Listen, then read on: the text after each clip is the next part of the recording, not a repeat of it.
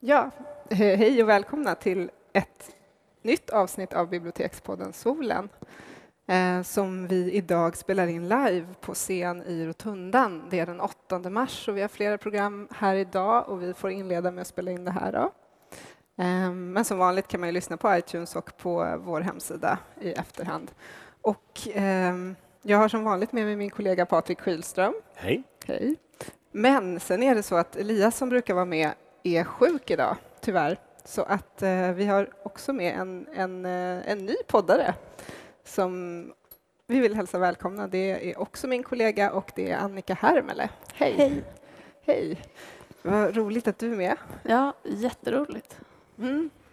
Idag är ämnet svenska klassiker, så vi har laddat upp med massor med böcker som ligger här runt om oss på scenen, som vi kommer nämna en del. Vi kommer också prata om vad en klassiker är för någonting, olika definitioner som har tagits fram på det och eh, vilka det är som avgör vad som blir en klassiker.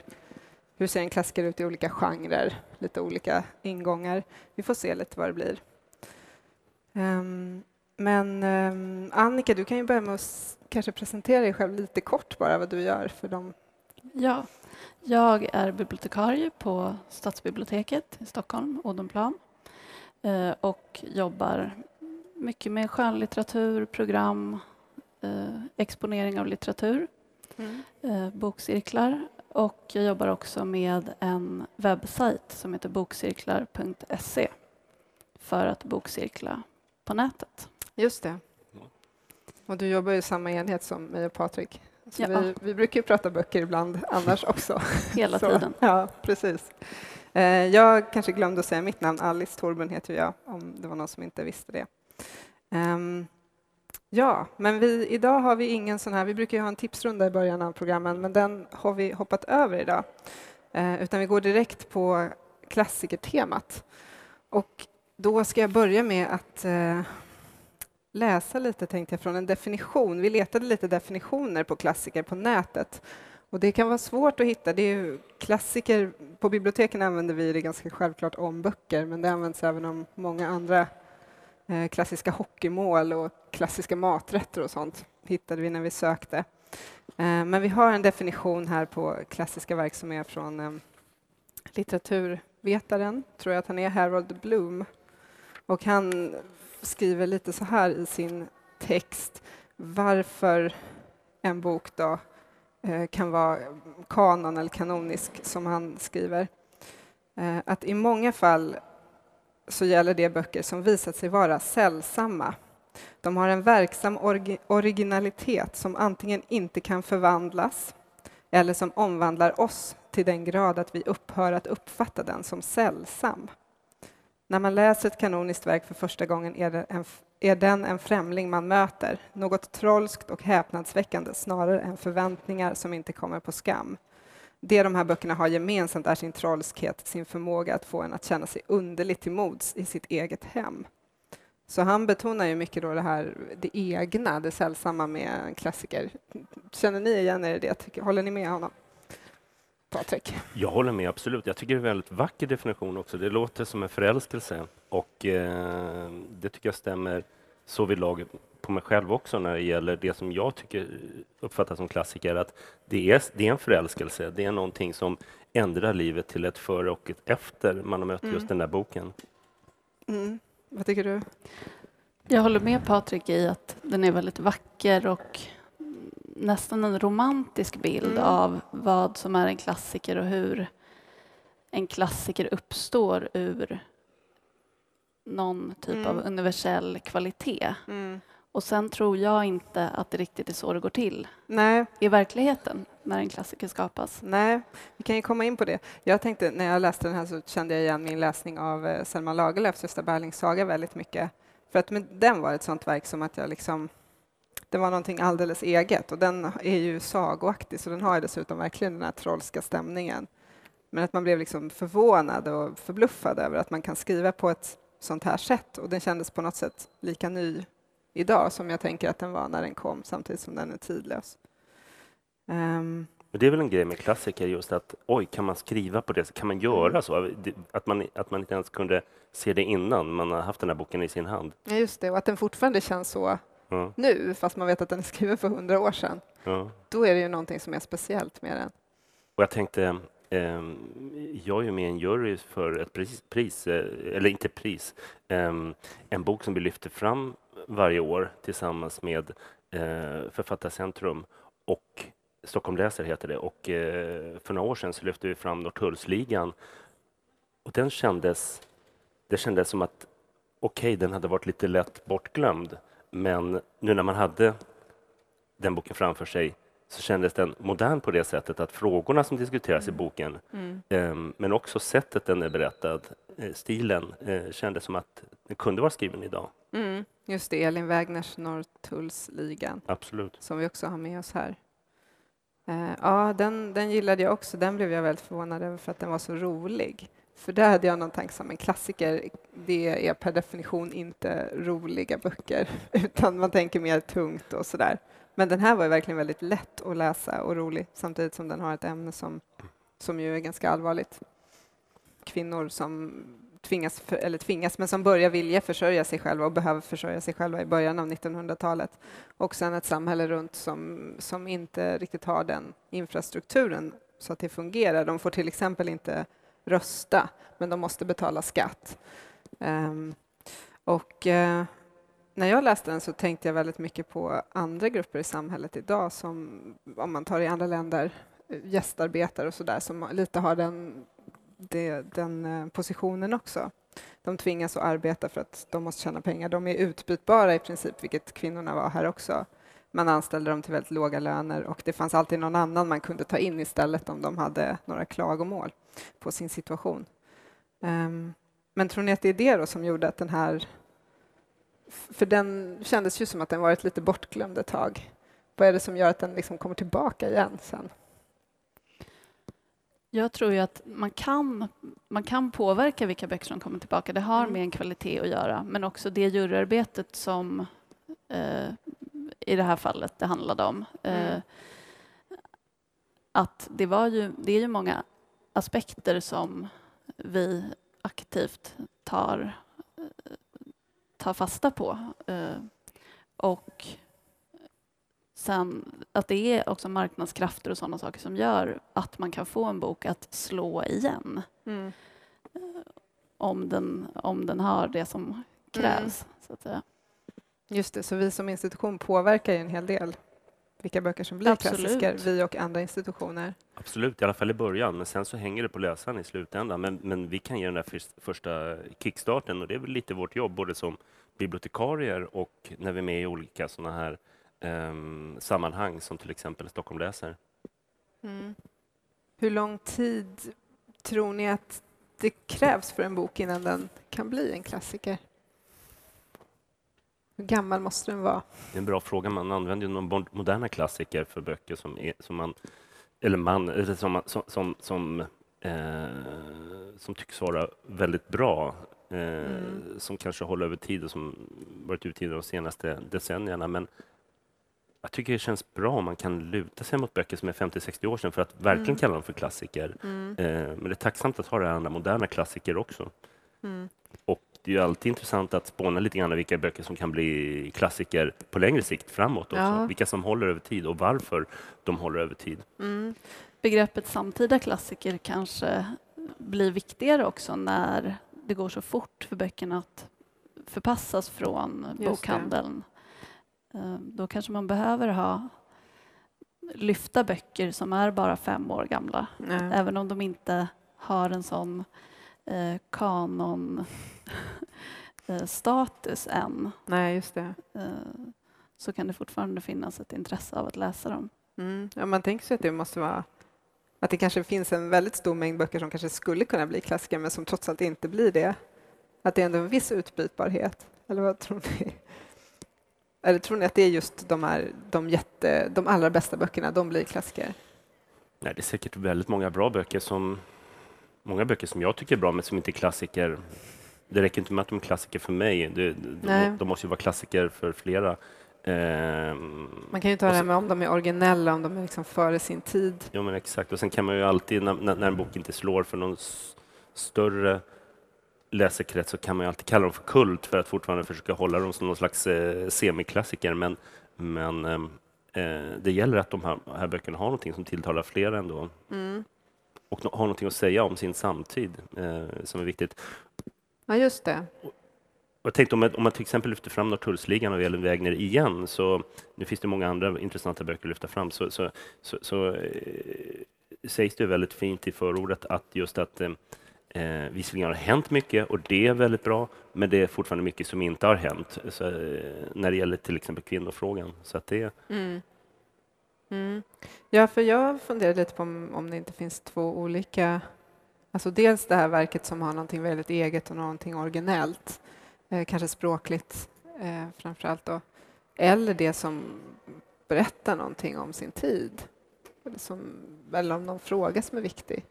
och det där är svårt, för när, när det är originellt så måste det fortfarande, jag tänker på konstnärer, om man tänker bildkonsten, Mm. om det är en bildkonstnär som, som gör någonting som är allt för annorlunda så, så, så blir den, det konstverket mm, betraktas som lite för annorlunda. Det, måste, det man gör, om det sen är litterär text eller ett bildkonstverk, måste ju samtidigt referera till resten av konsten och det som är i samtiden för att kunna vara eh, relevant. Eh, Mm. Är man för mycket visionär så om man har tur så eh, blir man ju upptäckt efter sin död, men det, kan, Mm. det kanske inte blir en klassiker. Nej, precis. Och jag tänker att om man kommer och är så originell, man kan ju också bara bli att alla bara missar en.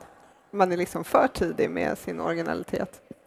Absolut. Kanske. Sen finns ju den andra aspekten som är bestsellers Mm. eh, som, som ju inte alltid går hand i hand med det som får eh, bra kritik och vinner litterära priser. Och då är det ju ibland, kan man ibland känna en ängslighet i samtiden om huruvida är det här en klassiker? Kommer det här verkligen bli en klassiker? Mm. Är det så bra som människor tycker, alla människor som läser? Ja. Och det, vad tycker ni om det? Det tycker jag är en intressant, eh, en intressant ängslighet. Absolut. Bara för att det är populärt så behöver det inte vara dåligt. Nej, Nej. exakt. Och det är svårt att komma åt det där lite. Jag tänker att det ändå måste ha, för att någonting ska bli en klassiker och ändå överleva, måste det ha någon form av ingång för människor. Det kan inte vara för svårt eller för stängt. Även om det kanske är så att det, det leder andra författare till att inspirera dem till att skriva andra saker. Mm. Men för att, jag tänker ändå att det måste ha någon form av allmän tillgänglighet för att vara en riktig klassiker. Absolut. Ehm, Vi hade ett exempel på Marit Kandre som vi diskuterade om, kommer hon att bli en klassiker eller inte? Känns möjligen lite som en klassiker bland eh, författare, kanske. mm. Men hennes böcker är ju ganska krävande. Exakt, hon känns lite grann som en författarnas författare, lite grann som att det finns en del ehm, låtskrivare som är låtskrivarnas eh, låtskrivare, alltså, som, som Mm. inte, inte når någon större, som kanske inte får den här klassikerstämpeln. Kanske kult. Just det. Ja. Kult är ju intressant att jämföra med det begreppet faktiskt. Men tänker du Annika att det finns eh, det här det som alla människor läser? Det är också klassiker på något sätt? Eller kan vara, kan bli? Ofta så är det väl inte så, Nej.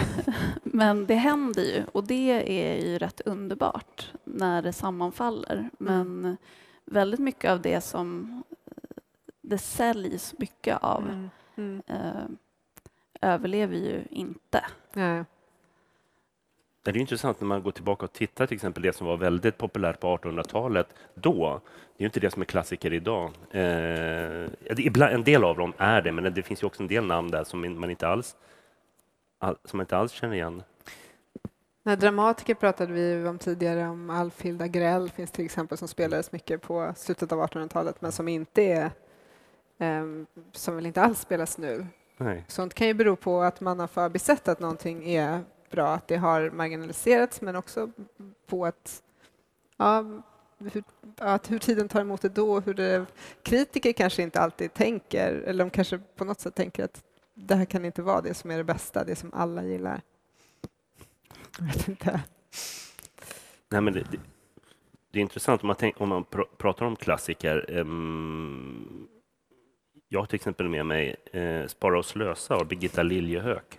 Eh, och den, den finns ju inte idag, eh, mer, än att man, mer, mer än att ibland i, i, i Lyckoslanten, som fortfarande finns som tidning, så, så, så, sänder man, så, så har man ibland repriser av den serien. Och det är Spara och slösa, en väldigt präktig tjej och en inte alls, alltså en slösaktig och, och dessutom ful. Hon har allting, hon har ju snirpigt hår och eh, allting. Eh, men den, den, den, den, den är ju klassiker på sätt och vis därför att många kommer ihåg den från sin barndom och den eh, kommer säkert komma tillbaka då och då. Inte för, att den är så, inte för att det är en präktig moralkaka utan mer för att den är det är en rolig historia. Hon har väldigt roliga nödrim och hon, eh, Birgitta Liljehög som har både tecknat och skrivit de här historierna om hur, om hur man ska spara och vara präktig har en viss eh, eh, förkärlek för den här slösa. Hon tycker rätt så mycket om den här slösa trots allt, trots att hon eh, köper, köper upp hela sin sparade på godis. Och, eh, Det där var en serie som gick i någon sån veckotidning eller mm, något gick i sånt, ly- va? Lyckoslanten förut. Mm. Det, där, det. känns ju också lite som en sån text som lite grann lever sitt eget liv som eh, människor kan referera till utan att man riktigt vet vad det är, precis som det kan vara med vissa eh, strofer, poesi och så. Att Mm. man sitter, och då, då, det får man väl säga är en typ av klassikerstatus. Exakt. Just det. Det, det inkorporeras liksom i vårt gemensamma medvetande på något sätt. Mm. Ja. ehm, Men jag tänkte på det här med över tid och så. Jag tänkte du, Annika, du har gjort en jättespännande eh, studie skulle jag vilja kalla det för. Eh, I alla fall helt ovetenskaplig kanske på sitt sätt, men ändå intressant eh, genomlysning av böcker från 1913, 1963 och 2013. Kan inte du berätta lite grann? Jo, här på stadsbiblioteket då så har eh, jag tittat i våra samlingar vad som hur det ser ut med den svenska utgivningen eh, med 50 års mellanrum då med början 1913. Eh, och det, det tydligaste man ser är att det ges ut så enormt mycket mer nu. Ehm, det man också ser är att det är mycket fler kvinnor som publiceras. Nu 2013 så är det drygt hälften. Ehm, och det är ju högst ovetenskapligt för det handlar ju om våra samlingar men det är ju en väldigt positiv utveckling. De två tidigare nedslagen så är det eh, omkring en femtedel Mm. av kvinnor av det vi har. Ehm, och jag funderar lite på hur det kommer se ut om ytterligare 50 år. Om, Mm. det kommer ha slag, om pendeln kommer att ha slagit över. Ja, just det. Enligt den, i den här, om du fortsätter på samma sätt. Ja, Mm. Kommer 87 procent kvinnliga författare. ja. Mm. Mm. Vi diskuterar lite olika genrer också. Där, eh, inom seriegenren, som är din specialitet, kanske det känns som att det håller på att bli 87 procent kvinnliga serietecknare. Jo men absolut och eh, vi har ju väldigt bra serietecknare i Sverige. Vi har ju Nina Hemmingsson, Liv Strömquist, eh, Nanna Johansson. Framförallt har vi väldigt bra satiriker Mm. som använder sig av serier och eh, liknande berätte, berättelseformer Mm. eh, för att få ut sin satir. Ser du någonting, eller tänker du att någonting inom serier kan vara klassiker? Det är en ganska ung genre.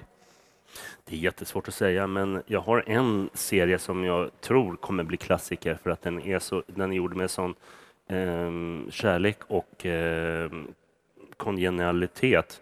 Ehm, um, Sara Olausson har, har gjort seriealbum av, av den otroligt bra historien Loranga Massarin och D'Artagnan som också har varit tecknad film eh, med den härliga berättarrösten av Toivo Pavlo. Men, men framförallt då Barbro Lindgrens bilder var det då som var eh, från början i den här serien. Ehm, och då kan man tycka någonstans att Barbro Lindgrens bilder var väldigt bra från början. Men Sara Olausson känns som att hon lite grann toppar och lägger sig nära Barbro Lindgrens stil, sti- stil Mm. även om hon har sin helt egna stil.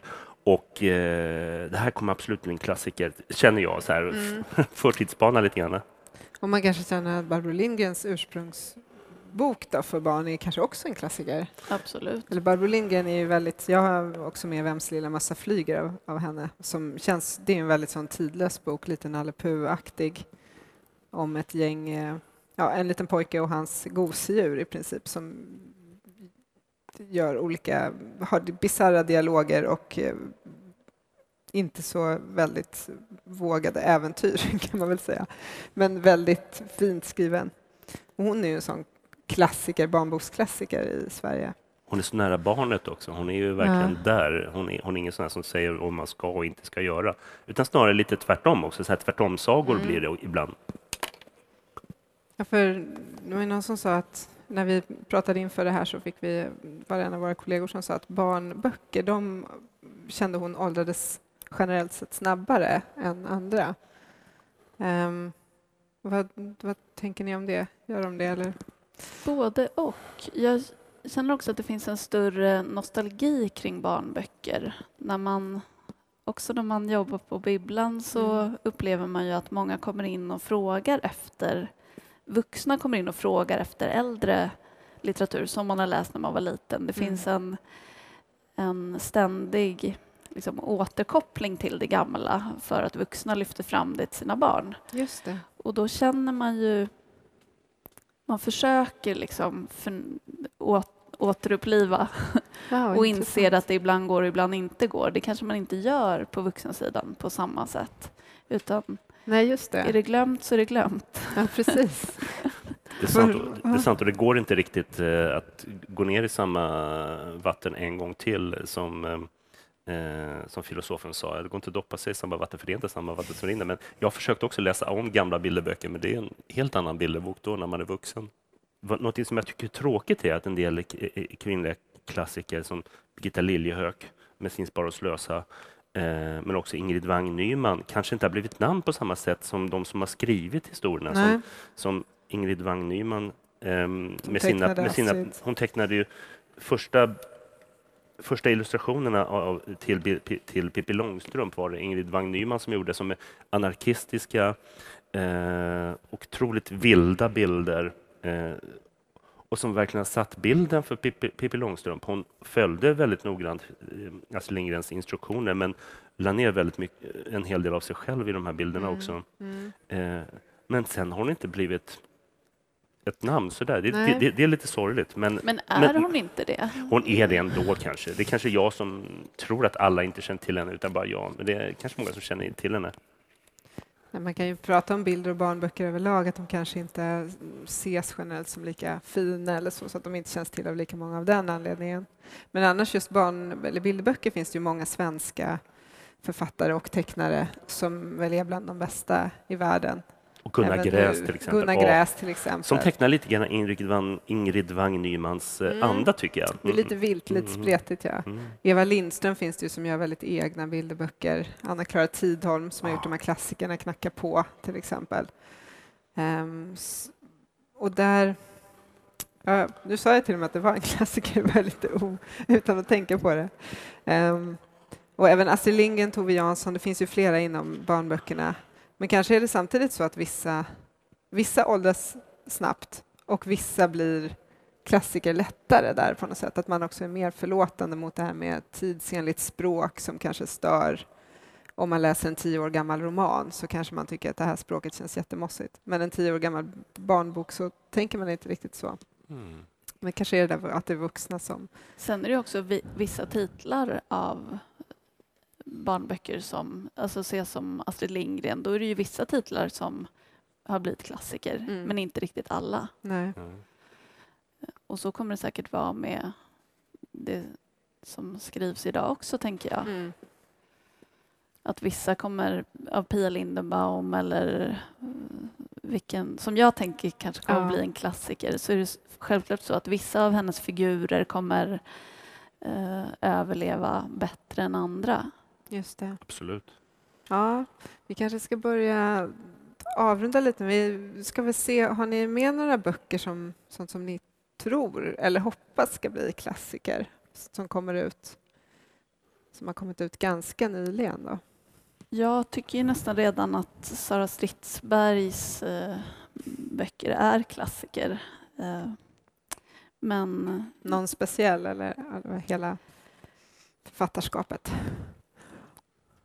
Egentligen hela författarskapet, men Drömfakulteten som har här är ju, är ju en riktig klassiker om Valerie Solanas. Och, eh, den, den, där hade jag en sån eh, klassikerupplevelse när jag läste den. Eh, och har sen väldigt ofta när jag läst samtida litteratur tänkt på den och tänkt att det här var liksom början på en ny fas i Mm. eh, svensk litteratur. Så den... Eh, Vad är det i den som, som gör det? Kan, går det att säga? Eller? Det, Jag tror både att det är språket ehm, som är väldigt poetiskt eh, och hårt på samma Mm. gång. Ehm, och också det här, de här dokumentära inslagen som Sara Stridsberg eh, Mm. arbetar med Mm. eh, i, genomgående i sitt författarskap som också känns som att det var lite grann ett, fick ett omtag, det, det spåret i svensk litteratur. Mm. Hon har ju också fått det här Nordiska rådets, en av de svenskar som har fått det, om man nu ska gå efter Nordiska rådets författarpris. Det är hon och Eva Ström, tror jag, som är en poet. Ja. Så man på något sätt ska tänka att det indikerar någon, någon framtida klassikerstämpel så kan det vara så. Mm. Ehm, jag vet, om jag ska nämna någon, eh, för jag har ju funderat på det, så har jag Monica Fagerholm eh, som är ju finlandssvensk, men den amerikanska flickan i den boken som jag tror av det hon har skrivit hittills i alla fall är den som kan bli eh, klassiker.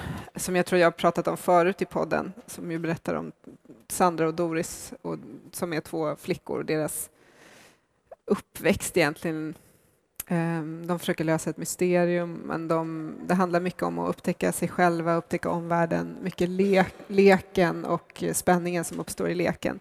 Och det jag tänker gör att den kanske kan bli en klassiker. Dels så är det ett väldigt eget språk. Det är liksom att gå in i en, annan värld och vara i den här boken. Ehm, och eh, dels så det här med just flickans erfarenheter känns också som någonting som, som kom lite samtidigt som hon började bli stor och som sen har fått efterföljare också. I den, det finns en burleskrörelse som handlar om att uppvärdera det kvinnliga och just flickiga eh, och den erfarenheten som finns inom poesin nu. Eh, Så jag känner att det kommit många efterföljare också redan. Hon, var Mm. lite, hon var lite först. Ja, jag tänker Mm. det. Fast det kanske fanns någon annan som var före som Nej, vi nej, bara nej. inte känner till. Det kan ju vara så. ja, ja. Jag, jag, jag tänker en som jag tror kommer bli klassiker, nu har jag inte med hennes eh, seriealbum här, men det är Emelie Östergren. Hennes bilder är drömska eh, och de säger någonting eh, direkt till vårt undermedvetna och då, då tror jag att det tar lite tid innan vi alla kommer se de här berättelserna som egentligen inte är så svåra. Det händer någonting mystiskt, någonting hemskt, ett hot av något, något slag och sen så försöker man eh, möta det här hotet och det är en hel del humor i det också.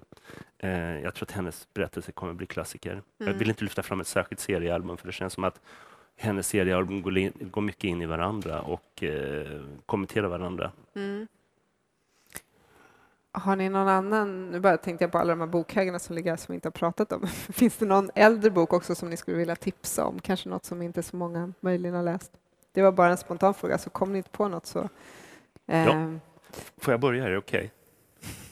Det går bra Säger Patrik. jag, säger jag. Eh, då skulle jag vilja tipsa om eh, en klassisk serietidning som, som, som, hette, som hette Tuff och Tuss och omslagen var tecknade av Helga Henschen och det här är en bok som kommit efter den tecknade serien. Så boken var inte först utan den tecknade, tecknade serietidningen. Ehm, och Tuff och Tuss var en av de bästa serietidningarna som någonsin har gjorts för barn. Och det är väldigt få tecknade serietidningar som har gjorts för, för barn som varit riktigt bra. Vi har ju Bamse som ett bra exempel. Eh, och sen var det för några år sedan ett riktigt lovvärt försök med, med bra serier, originalserier eh, för barn. Och det var um, Tivoli som tyvärr inte klarade sin ekonomi. Det är svårt Mm. att nå ut med distribution och så, men Tivoli var riktigt bra eh, serietidning och Tuff och Tuss. Om man hittar den på antikvariat, man hittar ganska ofta den tidningen på antikvariat, så det är en, det är en um, riktigt bra klassiker. Um, det var lite reaktion mot tecknade serier, att man skulle göra seriösa tecknade serier för man var så rädd, rädd över att barnen blev översköljda av kommersialism från USA. Em, men det blev bra ändå. Ja, jag har ju, den är väl inte direkt okänd, men jag vill ändå nämna Kerstin Thorvall också. Ehm, som den här boken heter När man skjuter arbetare, den som jag har med mig. Hon har ju skrivit flera och de har ju också det här självbiografiska draget. För det tänker jag också är något som kan göra att de blir klassiker, just att de tar upp någon, någon trend, någonting, skiljer kvinnors eh, erfarenheter, eller människors erfarenheter i, eh, i historien. Och den här sätter ju också olika förtryck lite mot varandra eller jämför hur man... Eh, titeln När man skjuter arbetare syftar ju på Ådalen bland annat. Att, att arbetare helt enkelt reste sig mot, eh, mot överheten medan kvinnorna samtidigt trycktes ner. Man, kan, man eh, lyfte upp de fattiga männen då, men kvinnorna så, sågs inte. Och därför tror jag att den här som, ändå, som är väldigt personlig handlar om hennes, henne själv och hennes mamma, att den ändå kan bli en allmängiltig klassiker för att den tar upp sådana frågor. Så den tycker jag är väldigt väl värd att läsa. Och det finns ju andra, Birgitta Stenberg som skriver om lesbiska erfarenheter till exempel. Moa Martinsson som skrev om arbetarkvinnor i lite tidigare i historien än Torvald. Sådär. Men du säger Torvald så tänker jag, det är intressant för när vi pratar om klassikerbegreppet för att ehm, hon var ju ibland så pass mycket före sin tid som hon blev klassiker.